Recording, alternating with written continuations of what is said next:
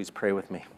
Uh, Lord, here we are, gathered, gathered by you, gathered with one another, and gathered with you, and gathered before you, Lord, um, to, to hear from you, to not only hear from you, but Lord, to um, look to you for our life. Lord, I pray that this morning we would deepen in our dependence upon you. And with that deepening of dependence, Lord, we would deepen in our delight in you. So, Lord, put this word to work. We thank you for the promises you have attached to this word, which have never failed and have always yielded abundant fruit, abounding not only in your people, but indeed in all the world. Lord, would you cause that to be true once again this morning as we hear it and as we are not only hearers of it, but doers of it. Uh, Lord, would we um, gladly receive into our hearts once again the gospel of Jesus Christ, and Lord, would it overabound to the blessing of our neighbors. We pray in Jesus' name. Amen. Well, I guess it was about 15 years or so, I attended a, uh, a building dedication in Roxbury, Massachusetts, kind of a neighborhood of, of Boston, uh, that was uh, in honor of a man named Reverend Michael Haynes. Uh, Reverend Haynes was the pastor of the historic 12th Baptist Church in the Dudley Square neighborhood of Roxbury, and, and he was a huge figure, uh, not only in Boston, but in the civil rights movement. He was one of uh, Reverend Martin Luther King's close friends and allies. Uh, he went on to serve for a time in the Massachusetts State House as a state representative. He served on university boards and governor's councils. Uh, and by the time he took the platform, he had been praised, you know, up and down by speaker after speaker for all his accomplishments and all his influence in gospel ministry and in civic life and in the civil rights movement in this country and, in fact, around the world. But it was during his remarks that he said something that really stuck with me and has stuck with me ever since. He stood up on this platform outside this building in Dudley Square, Roxbury, Mass. And he, he kind of pointed this way and he pointed that way and he said, Everything the Lord has given me to do, everything he has entrusted to me and accomplished through me, had to do with simply seeking to faithfully minister. One block that way, one block that way, one block that way, and one block that way. So that having been entrusted with just those few blocks, having sought to faithfully minister with what the Lord had given him, the Lord had caused it to abound uh, throughout the whole world. And, and that kind of came back to me uh, just this morning as I was thinking about preaching today on this particular part of Colossians, a passage that, you know, is full of praise, begins with, you know, praise so soaring and so expansive that in one breath, God, uh, Paul is praising God for the, the hope laid up in heaven, and then in the next, he's praising God for f- gospel fruit being born and increasing all over the world and in Colossae. But he says in the very same breath that it all ensues from, it starts in this really seemingly simple place. The, the fact that families and men and women and children have trusted Jesus, have put their faith in Jesus as their Savior. That virtually all of Paul's praise to God, from the heights of heaven right down to the dirt under the Colossians' feet, you know, ensues from this singular fact that they've put their faith in Jesus. And, and the enormity of what has happened in their placing faith in Jesus is expressed, I think, in this single word in his greeting to them. Uh, it's a word that's easily missed, uh, but is, I think, massive in its implications. Uh, Paul could have, of course, written this letter and greeted them in all kinds of ways. He could have said, Dear friends, dear brothers and sisters, Dear fellow Jesus followers, hello, new converts to the faith. Or he could have just called them Colossians, but what he actually calls them, each and every one of them, every person in the church, is he says, Dear saints. Now, you might hear that word saint, and what you think of is something like an advanced Christian. Um, you know, like while most of us spend our entire lives trying to kind of earn our Christian GED, you know, there's this select group, this select few, this heroic small group of spiritual elites sprinkled among us called saints. You know, these are the PhD Christians. You know, while all of us are privates, these are the generals. And, you know, they're the ones who get the statues and the altars and the feast days and the amulets. And, you know, some of them even get to hear our prayers when we find ourselves in a, in a jam, right?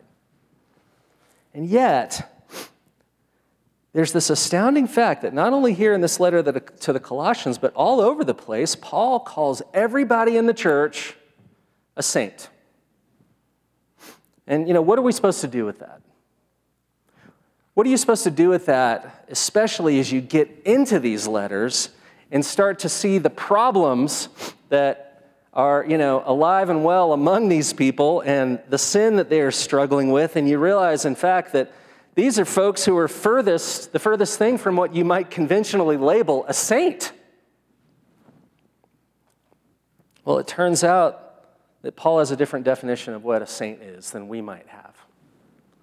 Uh, Turns out that his understanding is that one doesn't become a saint by a triumphant faith, but by simple trust in Jesus through grace. That it all starts there.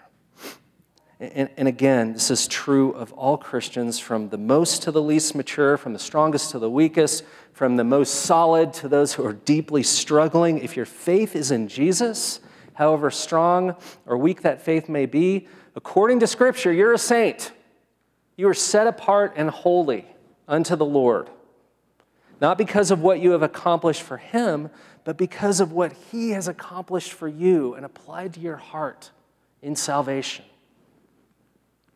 So, Paul spends a lot of time praising God for that singular event, that singular earth shattering redemptive fact that God has by his grace, given his people faith and saved them and set them apart as holy unto the Lord. And he praises God for the fruit that comes from that faith. Love for fellow Christians, that is no small thing, by the way. Hope, an ability to hear and understand and live out the gospel of grace, the sharing of lives so that the good news of the gospel comes to others. And with faith comes something else that you can kind of feel, I think, as you go forward in this letter. It's, it's, not expr- it's not explicitly expressed, but I think it's there, especially as we get into this part of the letter. It comes with something else. And, I, and I, I've been struggling with what to label it, but I'm going to call it tension. There's a tension. You might first get a whiff of it when Paul pivots in verse 9 from praising God for these people to praying for them with no small amount of intensity. Telling them that, in fact, I, Paul says, I haven't stopped praying for you since the moment I first heard of your faith in Jesus. And it, it kind of makes you wonder, in light of all that Paul has said, I just told you that whole thing about what it means to be a saint and secure in Christ and all that he's accomplished for us. It makes you wonder, in light of all that Paul has said about the greatness of what, is God, of what God has done for them in Jesus Christ securing for them a hope laid up in heaven, why the need? Why the need for such intense, ongoing intercessory prayer on their behalf? Well, it seems to me that Paul is contending with the fact that even as they're new in Christ, they're still in Colossae. They've got a whole new life, but they're living in the same old neighborhood. Everything is changed in coming to faith in Jesus Christ truly, and yet, let's be honest, there's a whole lot about life that hasn't changed at all. Got the same job, I've got the same boss, I'm stuck with the same relatives, I'm dealing with the same body, I've got the same neighbors, I've got the same stubborn habits, I've got the same trying circumstances. New in Christ still in Colossae. New in Christ, still in Santa Fe. New in Christ, still dealing with COVID, right? I mean, we're saints, but we have our struggles. That's the tension. So Paul turns to making sense of what it means to live as one who is saved and secure in Christ, even as we struggle with whatever our Colossae might happen to be, with whatever it is we're living in that stubbornly seems to go unchanging, or maybe even getting worse. You may have noticed that the text this morning begins with this connecting phrase. It's and so. Um, another way you could translate that is for this reason. Paul is connecting this part of the letter to what's come before. So, what's he connecting to? Well, he's just been praising God again from the heights to the depths for their faith in Jesus. So, as he pivots to verse 9, he's inviting us to consider with him the implications of what it means to live as a people of praise, as a people praising God for what he has done. What would it look like to actually live as those who, verse 3, 3 to 5, always thank God, the Father of our Lord Jesus Christ, who's given us faith in Christ Jesus and love for all the saints because of the hope laid up for us in heaven, all because of what we heard before in the word of truth, the gospel. What does it mean to live in light of that? And the first thing he considers and asks for is that those who love and adore Jesus would be filled with the knowledge of his will. Um, now, look, every church has its challenges, and Colossae certainly had no shortage of them. As we get deeper into this letter, we're going to see that one of their huge challenges was the allure of false teachers and their false teachings. Uh, false teachers who were full of promises for what makes for the good life. If only, if only the church would get on board with their particular prescription of what makes for the good life. And, and I would submit that even as the particular prescriptions in, of the false teachers in Colossae might be different than what we may be presented with, you know, that perhaps the greatest and most persistent challenge of living in this tension of being Christ and in the same old neighborhood is the idea that, yes, you've got Jesus, but now let's add some stuff. You've, you've done step one, now let's move on to step two, right? You need, you, yes, you have Jesus, but you need more. That's kind of at the heart of, I think, what's present and at work all the time for Christians. Now, Lord have mercy, and I wince to bring it up, but I've been through more than my share of election cycles as a pastor, okay? Um, and it never fails that as those things heat up, as they always do, and I'm sure, you know, you find this as well, I find myself on the receiving end of articles and videos and initiatives and petitions and everything else from teachers and preachers full of advice and life strategies on how to secure the spiritually secure the spiritually successful and abundant life if only me and the rest of the church will get on board with the program. And in 21st century America, those promises tend to be packaged in, you know, a particular cause to back or a candidate to support. And in Colossae, those promises were packaged in a particular spirituality, a rigorous one. Eating certain foods, staying away from other kinds of foods, sticking with the letter of the law. All of it boils down to this pattern that persists to our day. Yes, you've got Jesus, but you need a little more than just faith in Him. A little more, something else. So it's really striking to see how Paul doesn't pray for a little more. He doesn't pray, you know, that we might be a little bit better informed, a little bit more well instructed or guided or to get on board with something in addition to our faith in Christ. He prays instead that we would be filled with more of Him, filled with the knowledge of His will, a knowledge that isn't found, you know, in here, excavated out of the self, or out there, you know, to be explored by adding something to the faith that we already have, but filled with Him, with the knowledge of His will. And now, asking to be filled with the knowledge of God isn't merely to seek to grow in your understanding of the theological data or to grow in disciplines, although, although those have their place. It involves, I think, both asking of God and admitting something about myself at the same time. It is to be, at one and the same time, humbled by the reality that I lack the very things I am asking for while knowing that God possesses them in abundance and is glad to fill me with them. It is to say that I am bereft of what is bountiful in the Lord. And there's another dimension, I think, to the, in this prayer to be filled, and, and that is to ask that no part of me and my life would go untouched by the gospel of Jesus Christ. I suspect this is why Paul doesn't merely pray for wisdom and understanding, but for all wisdom and spiritual understanding. Having knowledge not just about spiritual things, but in all things, all wisdom for all manner of life. He's saying that the gospel touches everything. We don't have a, a spiritual life and then the rest of life. We live spiritually, informed by the Spirit, filled with the knowledge of His will. Of course, I'm a Presbyterian. John Calvin's Institutes of Christian Religion is a very important book to me. It is, by all accounts, uh, the first work of systematic theology. It's one of the greatest theological works ever produced. And yet, you know, it's a, it, it's a doorstop, okay? Uh, it's, it's not the easiest reading, yet, for all the theological terrain it covers, all of it flows from this very simple idea that Calvin states in the very first sentence of the very first chapter of that volume. He says nearly all the wisdom we possess, true and sound wisdom, consists in just two parts the knowledge of God and the knowledge of ourselves. For quite clearly, the mighty gifts with which we are endowed are hardly from ourselves. Indeed, our very being is nothing but subsistence in the one God.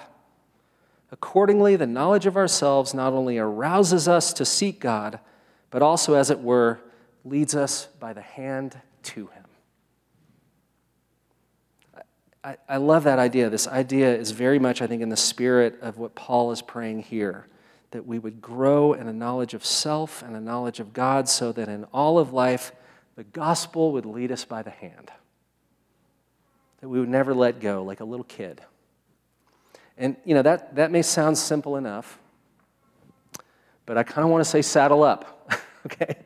Because that way of living, living led by the hand of the gospel to say, all I need is Jesus, uh, will mess with many of our conventional spiritual categories, but I think in a good way.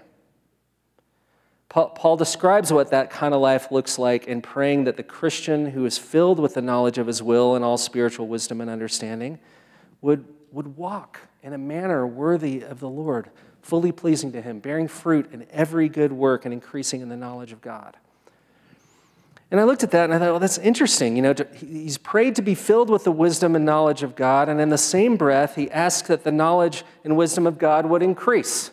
Um, and it kind of makes me, the, the way my brain works is this question came up, which is, well, if you've already been filled with the knowledge of God, how can you be, increase in it if I've already been filled? I think what Paul is saying is, is, is simply this that in the gospel of Jesus Christ, there is always more. There's always more. A, professor of mine used to say the greater the island of knowledge, the longer the shoreline of ignorance. It's that old principle, right? It's like the more you know, the more you know you don't know. Uh, and the more you long to know. And, you know, in this sense here, the more you're filled, the more you want to be filled more. Paul's saying that the gospel of Jesus Christ possesses within itself unplumbable depths. It is inexhaustible. And because that's true, you never move past it. You never move on from it. You never get over it. It is just exploring it more and more and more all your days and beyond. And, and I think this is a really important thing for many of us who've been Christians for a long time because there's a very common narrative, again, that the gospel is the thing, is a thing to accept. It is a thing by which we are initiated into the Christian life, and then having done that, we get on with the dutiful work of the Christian life. I was reminded of the group of people who came to Jesus in John 6 and, and asked him, Lord, what, what must we be doing to do the works of God? And Jesus says, Well, here's what you do you believe in the one whom he sent. That's the work. You believe, you trust, you let the gospel lead you by the hand. So, Paul is saying that the way into the Christian life is also the way of the Christian life, so that the gospel itself fuels holiness. The gospel itself is that which works to deepen our understanding and enjoyment of the gospel. I was once in an off, I was reminded of being in my friend's office once. This was years and years ago. He happens to be a pastor as well. And of course, since it was in my first time in his office, like all pastors, the thing I was most interested in was his books. We judge each other by our books. And so I was sniffing around, and while I was poking around, I noticed on his desk this little handmade sign that he had framed, and it just had two words on it. It said, Pursue Meg. Uh, now, Meg was and is his wife. And at the time I saw that sign, they'd been settled into married and family life for a good long while.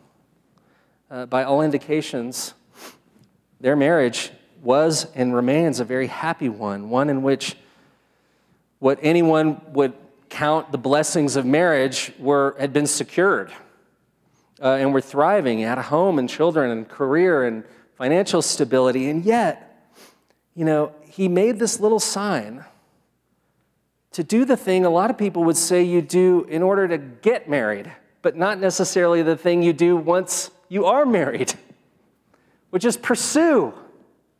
Pursue her. You see, he had her in marriage, but he wasn't done pursuing. He understood that the wedding day was just the beginning of the marriage, not its culmination, not its totality, not its high point. He understood that there was far more to the relationship than the simple act of getting married, more than the present state of blessing. He understood that there is always more to pursue, always greater depths to know and to love and to support and to care for her more deeply all the time. I think that speaks to the kind of relationship with Jesus Paul is praying for on behalf of the church, is urging upon the church. That, that even as Christians may have fully secured a relationship with Jesus, they continue to pursue Jesus. Not out of fear, not out of insecurity that the relationship is somehow shaky or in jeopardy, but because there's always more. There's always more to be learned and to explore. There's deeper depths to plumb. There's more profound implications to consider, more to be lived out. Lived out of that which is already secure. Paul describes this pursuit with a, a favorite image of him, his the image of walking. Um, now, I have no shortage of bad habits in my life, but one of the few good ones that I have is I've always been a walker. I, I just, most days, I get out for a good long walk, three or four miles. And, um, and, and I've come to find that there are basically two things, two truths about walking. Um, on the one hand, it's, it's repetitious. I read an article this week about you know, how to make your walks less boring. Um, you know, uh, there, there's repetition. There's one foot in front of the other. It doesn't get much more complicated than that. Um, I, I, I think that fits with the kind of gospel centered living Paul is describing that you know, it's, there is a one foot in front of the other quality to the Christian life. It's not all that complicated. Uh, there is you know, the regularity of being in worship with God's people, of reading His Word, of just doing the basic things, uh, not, not out of a sense of earning God's grace, but out of, out of a gratitude, out of a, out of a re- regularity of just wanting to be with Him, one foot in front of the other. That, and, and I think even more profoundly, more deeply, there's this daily two step of facing, again, the reality of ourselves, our need, our hunger, our sin, which would lead us to repentance and also facing the greatness and the goodness of the Lord, knowing His love, His truth, His holiness, His grace, and believing. That's kind of the step by step, repetitious, one foot in front of the other, day in, day out life of a believer, right? And from that repetition of putting one foot in front of the other comes the second thing that's true of walking. It's repetitious. You also, it is also that which enables you to progress. You go forward, actually. There actually is progress in the Christian life, a progress that results in what Paul calls here becoming worthy of the Lord. Um, that's, that's, a, that's a tough phrase. Um, when I hear of becoming, of a process in which I'm being made worthy, I, I think of having to prove myself worthy or somehow by my own efforts become more acceptable to the Lord than I already am. But, but that's not really what Paul's talking about. Paul's not talking about attaining sinlessness. I think what he's talking about here is something more akin to stickiness, sticking with the gospel, growing in faith in the one who was sinless and took on my sin on him, took my sin on himself, walking in repentance and faith day by day by day. P.T. Forsyth describes growth in a great way, I think, when he says, Our holiness is not a matter of imitation, it's a matter of worship. Any sinlessness of ours is the adoration of His. The holiest have ever been so because they dare not feel they were. The perfect in the New Testament are certainly not sinless. And God, though He wills us to be perfect, has not appointed sinlessness as His object with us in this world. His object is communion with us through faith. Doesn't that kind of reorder your understanding of what it means to become worthy? Of, of communing with the Lord in faith, is growing and in, in seeing the surpassing worthiness of Jesus in our lives so that we have communion with Him by faith, day by day, walking, walking in faith, growing, becoming worthy of the Lord is progress, but, but of a completely different order. It is to grow, I think, in, in, in wonder of God's grace, to grow in dependence on Him for everything, delighting in Him and depending on Him more, depending on Him more and delighting in Him more. Now, Paul's made reference to gospel growth and what that looks like back in verse 6. He said that the gospel is bearing fruit and growing in the whole world. And here he says that the very thing that the gospel is producing throughout the whole world is doing the same thing in us. It's, bear, it's bearing fruit. He, he borrows language here from the creation story in Genesis 1, um, and he applies that creation story to every Christian's story as a kind of a common Christian story. He, he wants people to think of their Christian story as something like a little creation story. Like, just as we know the story that God created all things out of nothing by the word of his power, he, he wants us to see ourselves in the same way as a little creation story, a new creation in Christ, brought to life out of nothing by the word of his power.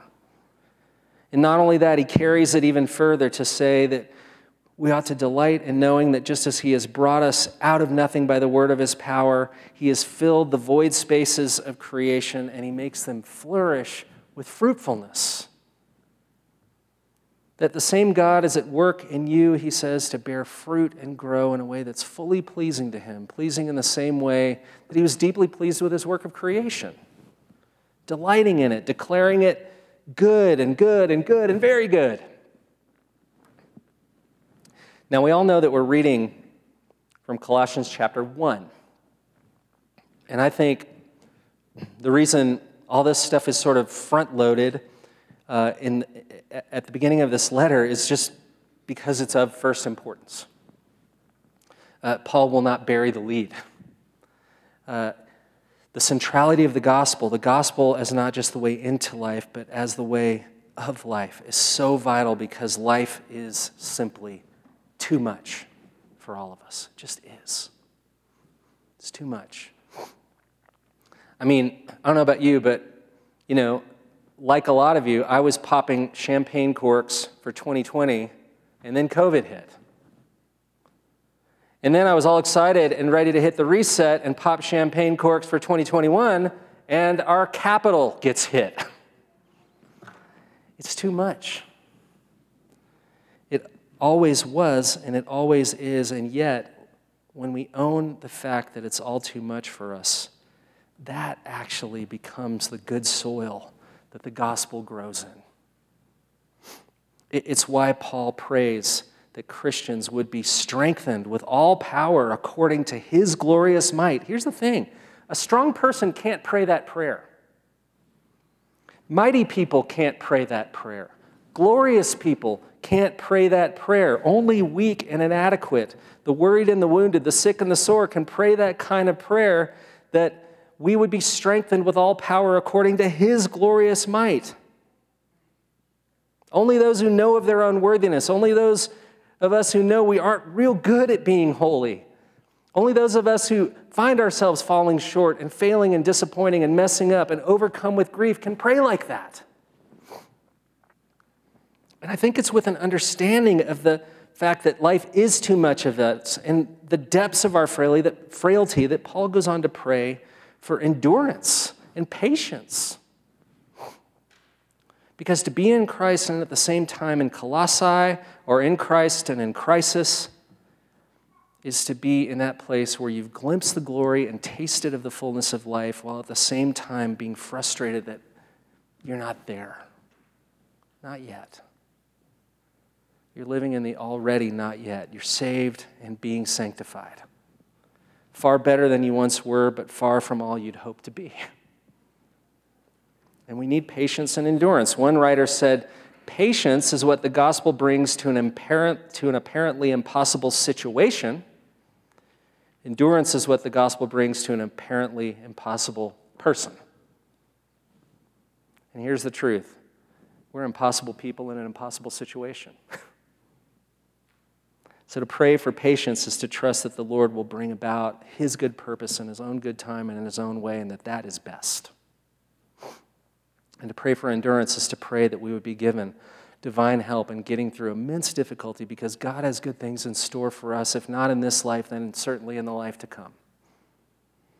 But living this way isn't merely a grind, it actually does go somewhere. Paul has a destination in mind, something that can actually be secured in this life. And that thing, Paul says, is joy. Never getting over the gospel, walking in the gospel, produces the fruit of knowing that I have all I need in Christ. And that has the effect of producing joy. A, a, mentor of mine once told me uh, that the key metric in evaluating the health of a church is not to be discovered in its finances, as grateful as we may be for them, or in its physical plant, as grateful as we may be for that, or in its leaderships or programs or preaching or production. He says that the, the singular quality you ought to look for in church health is joy. Can't remember who said it, but someone made the point that the difference between happiness and joy is that while happiness is sort of always dependent on your circumstances, joy is always secure because you've got the Savior. And the source of joy, Paul reminds us, is the gospel of Jesus Christ. All of Paul's letters are, are little gospel treatises. All of them are studded with little gospel summaries. Um, and there's a great one here. It was in our confession this morning. It's in verses 13 and 14. Uh, this is the cause of our joy that the Lord has, and here's the gospel summary, delivered us from the domain of, domain of darkness and transferred us into the kingdom of his beloved Son, in whom we have redemption, the forgiveness of sins. If someone ever asks you what the gospel is, you could just read them those verses and you will have defined it very well. The gospel means to have been delivered from the domain of darkness and transferred into the kingdom of his beloved Son, in whom we have redemption, the forgiveness of sins. And notice what Paul calls the gospel. Paul calls the gospel here an inheritance, which we all share in. Just think about that for a second. It's not a salary, not a wage, it's not a paycheck, not a bonus, not a benefit. The gospel is an inheritance. An inheritance is something, an inheritance is not something anyone ever earned or accrued. It is wealth that you come into by the will of another, legally yours, never to be taken away. And there's no better picture, I think, of that great inheritance than what we participate in week in and week out at this table. That, that when we come as, as believers in Christ, having put our faith in Him, thankful for having been transferred from the domain of darkness into the kingdom of His beloved Son and light. We're not coming to an altar where we leave our offering in the hopes that God will bless us in return. We're coming to a table set for us to partake in grace, which He is glad to give, that again we would be filled more and more and more, fueled to walk in a manner worthy of the Lord. Knowing that He is at work in making us fully pleasing to Him, bearing fruit in every good work, increasing in our knowledge of God, being strengthened, enduring with patience, growing in gratitude to our Father who has qualified us to share in this great inheritance of grace.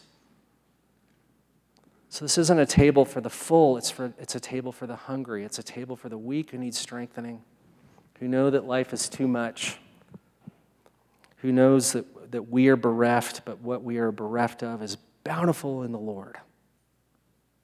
It's not the pastor's table, it's not the elder's table or the saint's table, it's the Lord's table. So, if you're in faith, I want to ask you to come not looking to yourselves, but to Him, trusting Him to fill you with good things that we might be pleasing to Him with gratitude, knowing the joy, even as we long to know it more deeply. Let's pray. Uh, Lord, um,